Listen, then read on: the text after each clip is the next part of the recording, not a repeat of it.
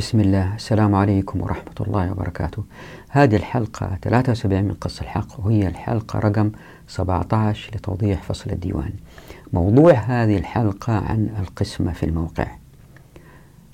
إذا انتصروا المسلمين بفضل الله وغنموا غنائم هل هذه الغنائم تقسم في الموقع وكل مجاهد يأخذ حقه ويعود فيه؟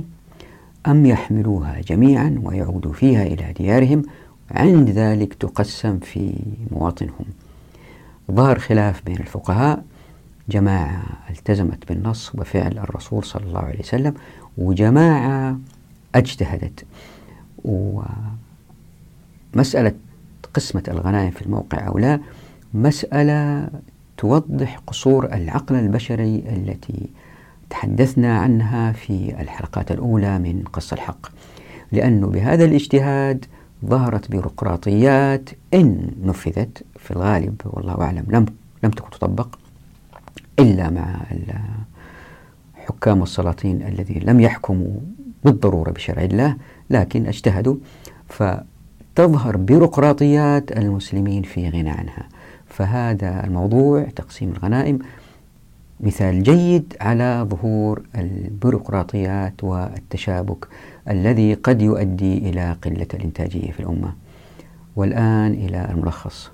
كنت قبل ثلاث حلقات وضحت عشر مسائل خلافية في مسألة التمثيل في هذه الحلقة نركز على المسألة الخلافية التاسعة ألا وهي هل القسمة للغنائم في الموقع؟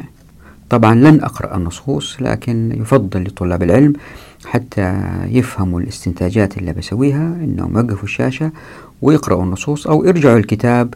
موضوع آه، هذه الحلقة يبدأ من الصفحة 611 من كتاب قص الحق نبدأ بنص من فتح الباري لتوضيح المذهبين في مسألة القسمة. الجمهور ذهب إلى أن القسمة تكون في الموقع والمذهب الحنفي ذهب إلى أن القسمة تكون في ديار المسلمين. يعني يحملوا الغنائم ويرجعوا فيها وبعدين تقسم. بعد كده ننظر لنص من المدونة الكبرى واللي يوضح مذهب الإمام مالك رضي الله عنه وأرضاه أنه القسمة بعد المعركة مباشرة وفي أرض المعركة. طبعا هذا كمثال يعني ما نحتاج نجيب أمثلة من المذاهب الأخرى.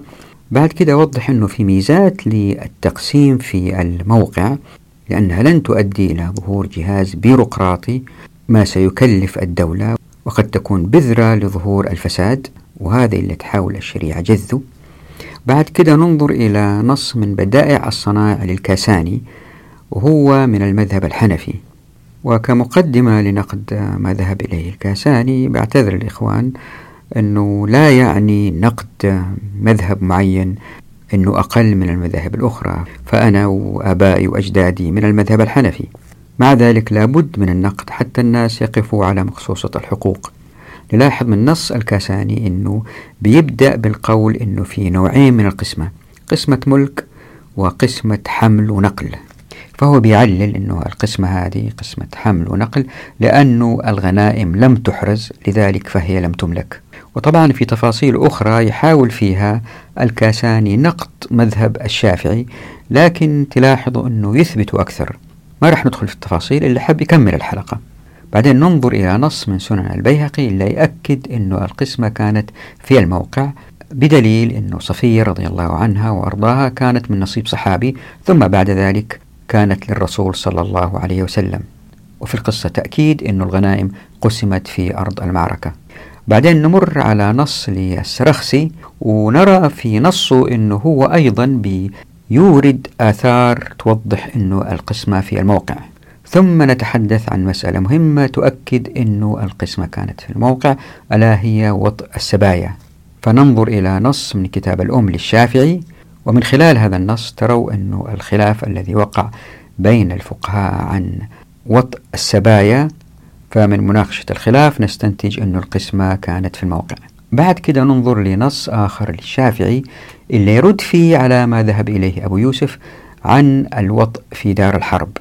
فكيف يحدث هذا النقاش إلا إذا كانت الغنائم قد قسمت في دار الحرب؟ مسألة خلافية أيضا وقعت بين الفقهاء في بيع السبي. وهنا نوضح أيضا نص للشافعي اللي يبين أنه بيع السبي جائز.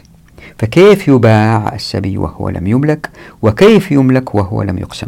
طبعا جميع هذه الشروحات حتى أبين لكم كيف أن الشريعة تجذ البيروقراطية.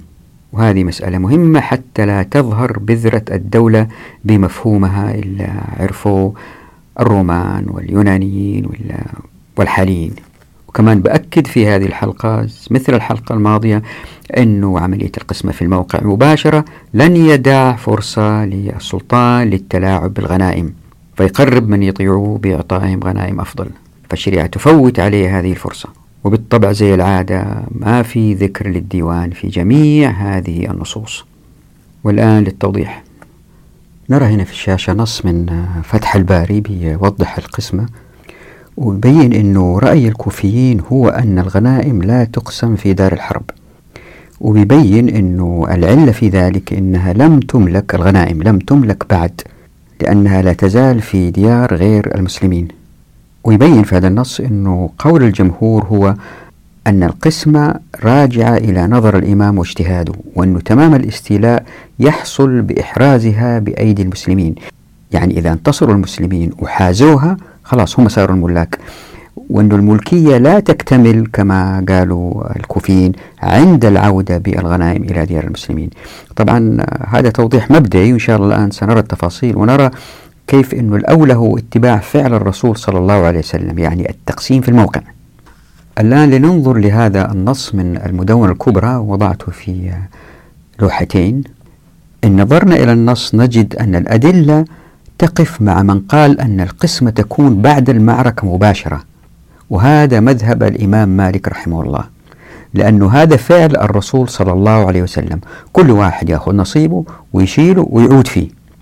وإذا حب يبيعه في الطريق وهو راجع ويأخذ المال لأنه أخف بالنسبة له. وبالتالي كل فرد يكون مسؤول عن غنائمه. وبكده تنعدم الحاجة للبيروقراطية اللي راح تظهر بالتأكيد إذا لم تقسم الغنائم لأنه الغنائم قد تكون كثيرة ويبغى لها نوع من الإدارة والترتيب. وعند السلطان يحتاج لتعيين أفراد لتوزيع مهمة الحمل وكيف يوزعوا هذا الحمل على أفراد الجيش ويجب مراقبة سلامة الغنائم حتى لا تصل وهي مستهلكة أو وهي تالفة أو حتى لا تسرق. وبالتالي هذا يفتح أبواب المسؤولية الزائدة للسلطان. وهذول اللي يشتغلوا يمكن يحتاجوا لأموال ويحتاجوا يصيروا موظفين.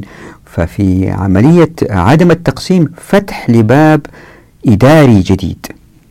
مسألة أخرى وهذه نادرة أنه آه، عملية تأخير القسمة حتى العودة بها يعطي السلطان إذا لم يكن رباني فرصة للتخير من الغنائم ما هو أفضل له والمقربين له. وهذا التصرف بالتأكيد يؤدي إلى فتنة بين ضعاف النفوس من المجاهدين. ليش أعطاه كذا وما أعطاني كذا؟ لكن كان هناك رأي آخر للأحناف الذين أخذوا بالرأي في بعض المسائل وسأضعه هنا للكاساني من كتاب بدائع الصنائع وأرجو الإخوان أنه ما يزعلوا يعني أنا شخص أبحث عن الحق. أنا بالوراثة حنفي. أنا أصلي بخاري وآبائي وأجدادي وجداتي كلنا إحنا أحناف. لكن أنا بحاول أتقصى الحق. ف ما حد يزعل من قول الحق. والمذاهب الأربعة إلا مذهب دائما يقول رأي مخالف للجمهور. فأرجو أن تكون هذه المسألة واضحة أنه حتى تظهر الحقيقة أحيانا لابد من الانتقاد. لكن الانتقاد ليس تجريح ولا شيء. فقهاء أجلاء لهم وجهات نظر كانوا عايشين في ظرف وفي وقت يختلف عن ظرفنا. قد تكون آراءهم ملائمة لذلك الوقت ولذلك الظرف لكن فعل الرسول صلى الله عليه وسلم والتمسك به كما أتى هو الصالح لكل الأزمان. وهذا اللي بحاول أثبته. يعني ما ذهب إليه الأحناف قد يكون صالح لزمانهم وأيضا ما قاله الجمهور صالح لزمانهم أيضا لكن فعل الرسول صلى الله عليه وسلم واللي في الغالب يأخذ فيه الجمهور هو الصالح لكل الأزمان. فلا يعني انتقاد مذهب معين في مسألة معينة أنه هذا المذهب أقل من المذاهب الأخرى. لا كل مذهب له وعليه مثلا المذهب الحنفي من أفضل المذاهب في الحديث عن مسألة الحكم وأقواها. فالإمام أبو حنيفة رضي الله عنه وأرضاه كان شديد في هذه المسألة وواضح في هذه المسألة. والآن لننظر لما قاله الكاساني. لأن هذا النص نوعا ما طويل. قسمته إلى أربع لوح. نسيت أوضح أنه إذا في مذهب مختلف عن باقي المذاهب فبرغم اختلافه الاختلاف زي ما وضحت دائما في السابق هو في أطراف الدوائر وليس في مركز الدائرة. مثلا هنا في ما ذهب إليه الأحناف واللي بيوضحه الكاساني لم يقولوا أن الغنائم للسلطان بل هي حق للغانمين. الخلاف كان في هل تقسم في الموقع؟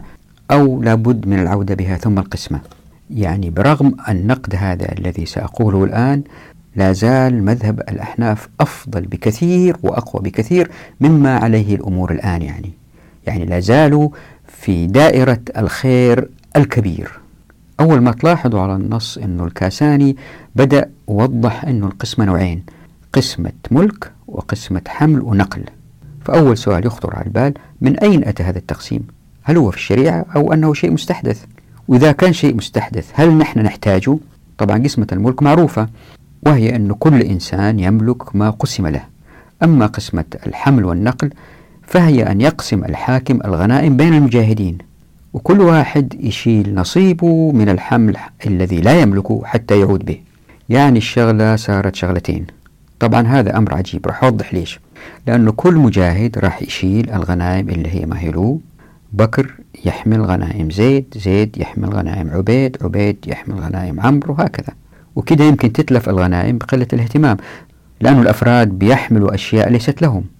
إلا إن كان الجيش كله تقي عندها نضمن أن الغنائم لن تتأثر وبالتالي ما راح تفقد قيمتها. طيب يمكن واحد يقول ما أنت يا جميل بتقول من خلال التحريض الأفضل والأتقى هم في الجيش. وبالتالي هؤلاء لأنها الغنائم أمانة في أعناقهم سيهتموا فيها ويحرصوا عليها. فليش الخوف من الوقوع في الإهمال؟ الجواب هو نعم هذا كلام صحيح. لكن ليش نضع الناس في فتنة الحمل والنقل للأمانة والمحافظة عليها؟ لأن الإنسان يكون قلقان إلى أنه شايل أمانة بينما إذا كان حامل الأشياء اللي هي له ولأنه اتق الله ويخاف الله فبالتالي الضغط النفسي يكون عليه. أقل لأنه هو شايل حاجة له فإن تلفت يعني ما هي مشكلة كبيرة هو هو الخسران. وليس كالمتقي الحامل للأمانة. فرق شديد بين الحالين. فبالذات هم راجعين من المعركة منهكين. فليس من الصائب والله أعلم أن يحملوا الغنائم كأمانات. بعد كده يوضح الكاساني العلة في التقسيم بالقول بأن قسمة الملك لا تجوز في دار الحرب في مذهبهم. وبيقرر أنها تجوز عند الشافعي. وحتى يبرر هذا الاختلاف يحاول إيجاد أصل عجيب من خلال السؤال. بالقول هل يثبت الملك في الغنائم في دار الحرب للغزاة؟ فيجيب مباشرة أن الغنائم لم تحرز بعد. لذلك فهي لم تملك. وإن لم تملك فكيف يجوز قسمتها؟ وبناء عليه يجب أن تحمل الغنائم من أرض المعركة إلى مكان تملك فيه ثم تقسم. لكن المعروف أن الغنائم حرزت بوقوعها في أيدي المسلمين في عهد الرسول صلى الله عليه وسلم فالسؤال هو لماذا يقول الكاساني أنها لم تحرز بعد؟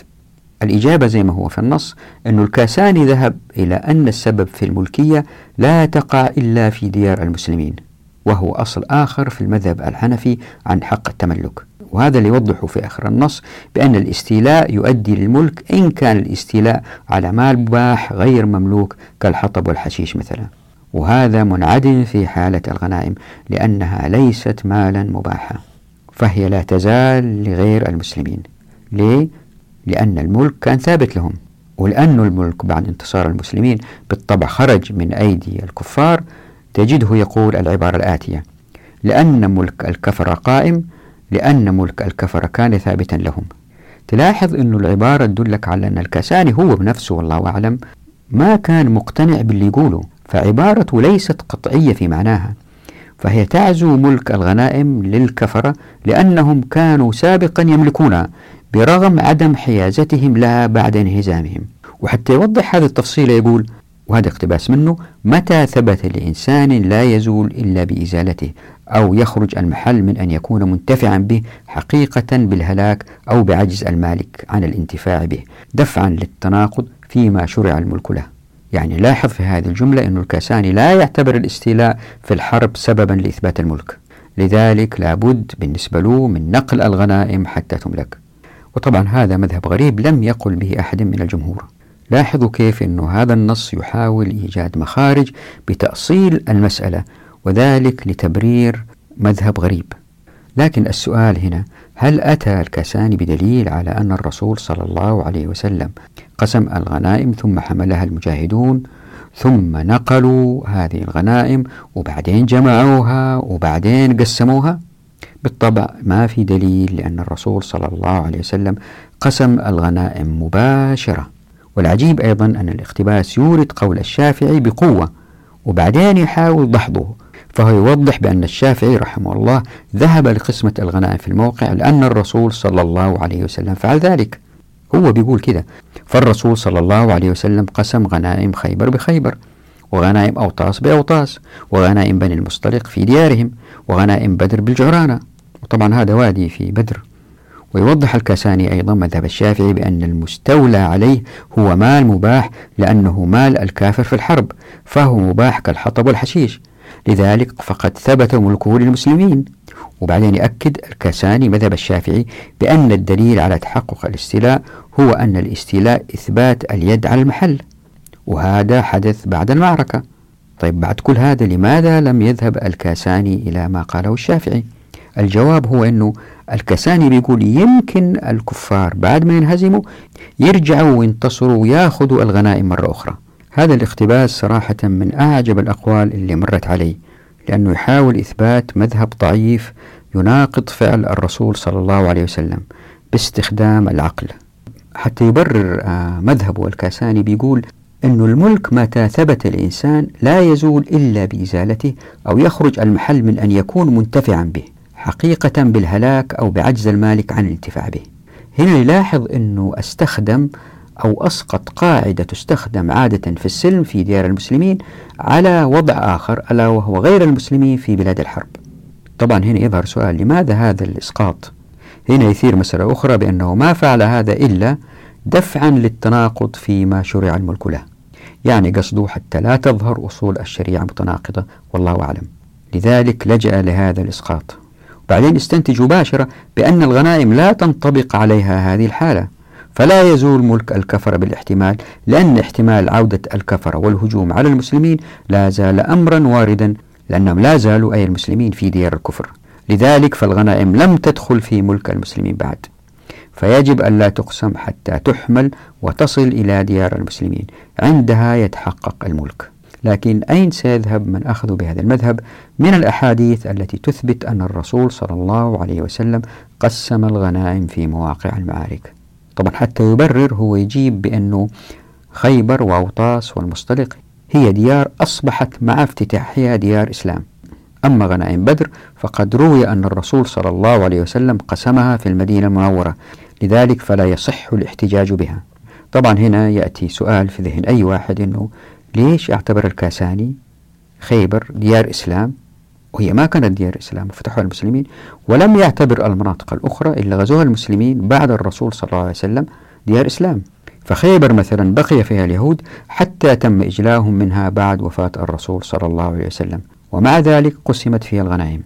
فجميع المناطق الإسلامية باستثناء المدينة المنورة كانت ديار كفر ثم أصبحت ديار إسلام. كده انتشر الإسلام. طبعا السؤال هنا لماذا لم يرى هذه الحقيقة الواضحة؟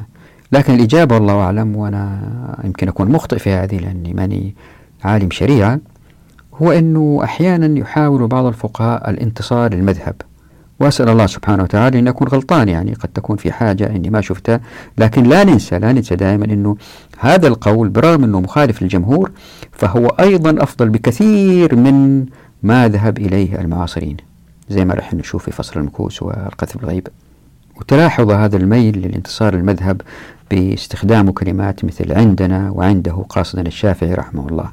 فمثلا قال وينبني على هذا الأصل مسائل منها أنه إذا مات واحد من الغانمين في دار الحرب لا يورث نصيبه عندنا وعنده يورث. هنا أيضا الواحد يمكن يتعجب ويسأل كيف يمنع ورثة من قاتل وانتصر ثم مات من أخذ الغنائم؟ وهل هذا جزاء عادل؟ أما ما ذهب إليه الشافعي فهو غير ذلك. طبعا ما نريد الخوض في مسائل أخرى حتى نوفر الوقت فالحق فيها ظاهر والله أعلم. فالمسألة المهمة بالنسبة لنا هي أنه إن قسمت الغنائم الجيش ما يبقى له شيء يحمله إلا خمس الخمس اللي هو حق المسمين في آية الغنائم.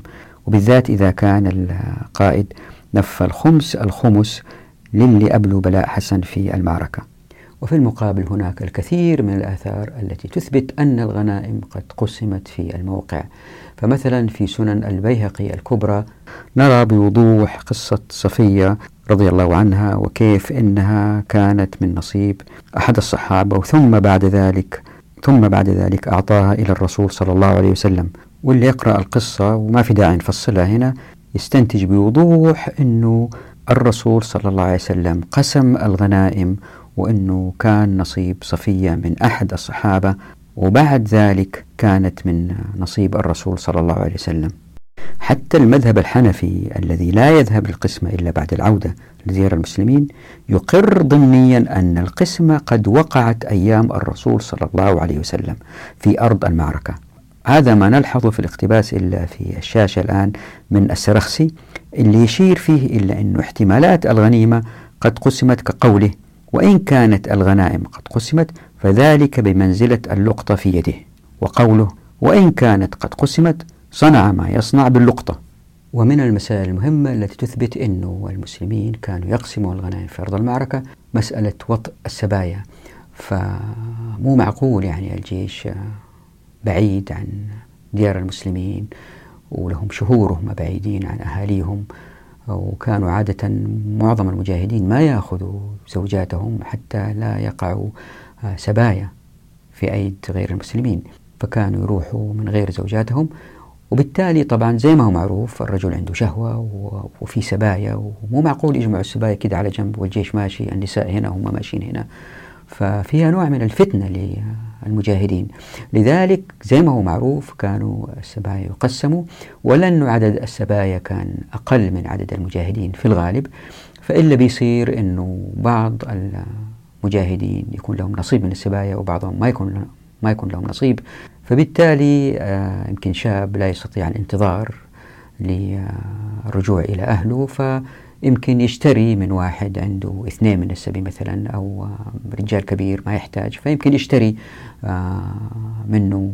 ألين يرجع إلى ديار المسلمين. فكانت مسألة وطئ السبي في أرض المعركة ولا في بلاد غير المسلمين مسألة ظهر فيها خلاف بين الفقهاء. فمثلا ننظر لهذا النص من كتاب الأم للشافعي اللي بيأكد فيها أن الغنائم كانت تقسم في أرض المعركة فتضمحل سلطة السلطان. ولا تظهر أيضا طبقة بيروقراطية في الدولة. آه، فقط أذكر هنا أن التقسيم في أرض المعركة مباشرة فيه تعجيل لحقوق الغانمين. لا تنسوا أنه بهذا التعجيل زي ما ذكرت سابقا في القسمة تضمحل فرص السلطان في التخير من الغنائم لقسمتها بأهوائه. وبالتالي لن ينجذب إليه المنافقون. تلاحظوا في النص اللي هنا في الشاشة اللي وضعته في لوحتين أنه أبو يوسف نقد قول الأوزاعي الذي أجاز وطأ السبايا بالقول وهذا حلال من الله عز وجل بأن المسلمين وطئوا مع رسول الله صلى الله عليه وسلم ما أصابوا من السبايا في غزاة بني المصطلق قبل أن يقفلوا يعني قبل ما يرجعوا. لاحظوا أن النقد لم يكن بتفنيد حجة الأوزاعي لكن نقده في منهجيته لأنه قال هذا حلال من الله فنقد أبو يوسف هو لماذا قال الأوزاعي حلال؟ ولم يقل هذا مكروه مثلا. يعني أبو يوسف لم يدحض الحكم الذي ذهب إليه الأوزاعي بل نقد المنهجية. وبعدين يقول أبو يوسف مؤيدا لقول أبو حنيفة فأما ما ذكر الأوزاعي من الوطء فهو مكروه بغير خصلة. يكره أن يطأ في دار الحرب ويكره أن يطأ من السبي شيئا قبل أن يخرجوه إلى دار الإسلام. وتلاحظ أنه ما عنده دليل على هذه الكراهية لا من آية قرآنية ولا من قول أو فعل للرسول صلى الله عليه وسلم. لكن استدل على النهي من نهي الخليفة الراشد عمر بن الخطاب رضي الله عنه وأرضاه.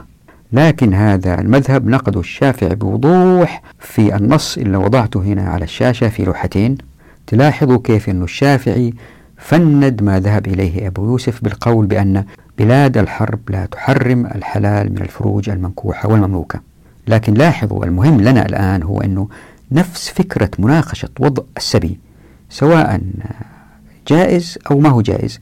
فكرة مناقشتها تدل على أن القسمة تمت في أرض المعركة فالغنائم كانت تقسم قبل العودة وهذا المنطق أيضا ينطبق على بيع السبي فكان فيها خلاف هل السبي يباع في أرض المعركة أو لا. وهنا في نص أيضا من كتاب الأم للشافعي يوضح مسألة بيع السبي. تلاحظوا أيضا هنا في النص اللي وضعته في لوحة واحدة أن أبو يوسف عندما نقد الأوزاعي في مذهبه ما أتى بدليل. بل أيضا نقدوا في منهجيته بالاستدلال بالقول ليس يؤخذ في الحكم في الحلال والحرام بمثل هذا أن يقول لم يزل الناس على هذا. فزي ما يقول أبو يوسف فإن كثيرا من الناس على الباطل. طبعا هو محق في نقد منهجية الأوزاعي إذا لم يأتي الأوزاعي بدليل ولكن ليس فيما ذهب إليه الأوزاعي. فزي ما أنتم شايفين في النص إنه الشافعي رحمه الله واللي رجح مذهب الأوزاعي يضع الدليل تلو الدليل من أفعال الرسول صلى الله عليه وسلم ليستنبط الحكم وهو جواز بيع السبي وجواز وطء السبي حتى في ديار غير المسلمين ليقول مستنتجا ولسنا نعلم رسول الله صلى الله عليه وسلم قفل من غزاة حتى قسم السبي. قفل يعني رجع فإذا قسم السبي فلا بأس بابتياعه وإصابته والابتياع أخف من القسم ولا يحرم في بلاد الحرب بيع رقيق ولا طعام ولا شيء غيره. وطبعا عبارة الشافعي ولسنا نعلم رسول الله صلى الله عليه وسلم قفل من غزاة حتى قسم السبي عبارة قوية إن خرجت من فقيه كالإمام الشافعي رحمه الله ويصعب إثبات عكسها إلا بحادثة لم يقسم فيها الرسول صلى الله عليه وسلم قبل الرجوع. يعني السنة هي القسمة قبل الرجوع وفي هذا تحجيم لأهواء السلطان فلا ينجذب إليه المنافقون. وباختصار فإن سنة الرسول صلى الله عليه وسلم هي تقسيم الغنائم في الموقع وهذا يؤدي إلى جذ البيروقراطية وبالتالي لن تظهر الدولة بموظفيها البيروقراطيين زي ما هو حادث الآن. ناهيكم عن أنه احتمال أنه يأتي حاكم فاسد ويتلاعب بأموال الغنائم يختار الأفضل للمقربين له. هذا الشيء لن يقع لأنه الغانمين يعرفوا حقوقهم ويأخذها في الموقع. بالإضافة لكل هذا لم يذكر الفقهاء كلمة ديوان أبدا في الحديث عن الغنائم وحقوق الغانمين. فالديوان موضوع مستحدث. وهذا اللي بنحاول نثبته في فصل الديوان أنه بالديوان أصبح العمل العسكري وظيفة وليس عبادة. وعندما أصبح وظيفة تدخلت الأهواء وتمكن بعض الحكام من الأمة بمنع الموارد والموافقات والمعرفة. وبالتالي ضعفت الأمة وذلت لقلة الإنتاجية ولأن الأفراد أتحولوا من أفراد أعزاء إلى أفراد أذلاء تخيلوا بس الوضع أنه جيش منتصر وأخذ الغنائم والغنائم هي للجنود. شوفوا العزة اللي فيها هؤلاء الأفراد. طبعا لما يرجعوا والغنائم آه، ما قسمت وحاملينها هم أيضا أعزاء لكن ليس في نفس الدرجة من العزة. وطبعا لا ننسى أنه ما ذهب إليه الأحناف برغم أنه مخالف للجمهور فهو أفضل بكثير من وضعنا الحالي.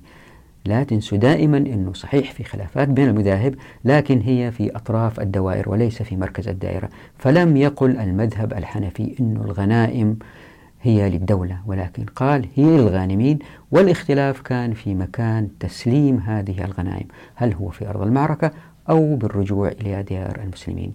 وهذا مثال جيد على كيف أنه إذا استخدمنا العقل البشري نأتي أحيانا بالعجائب. يجب أن نتوقف هنا.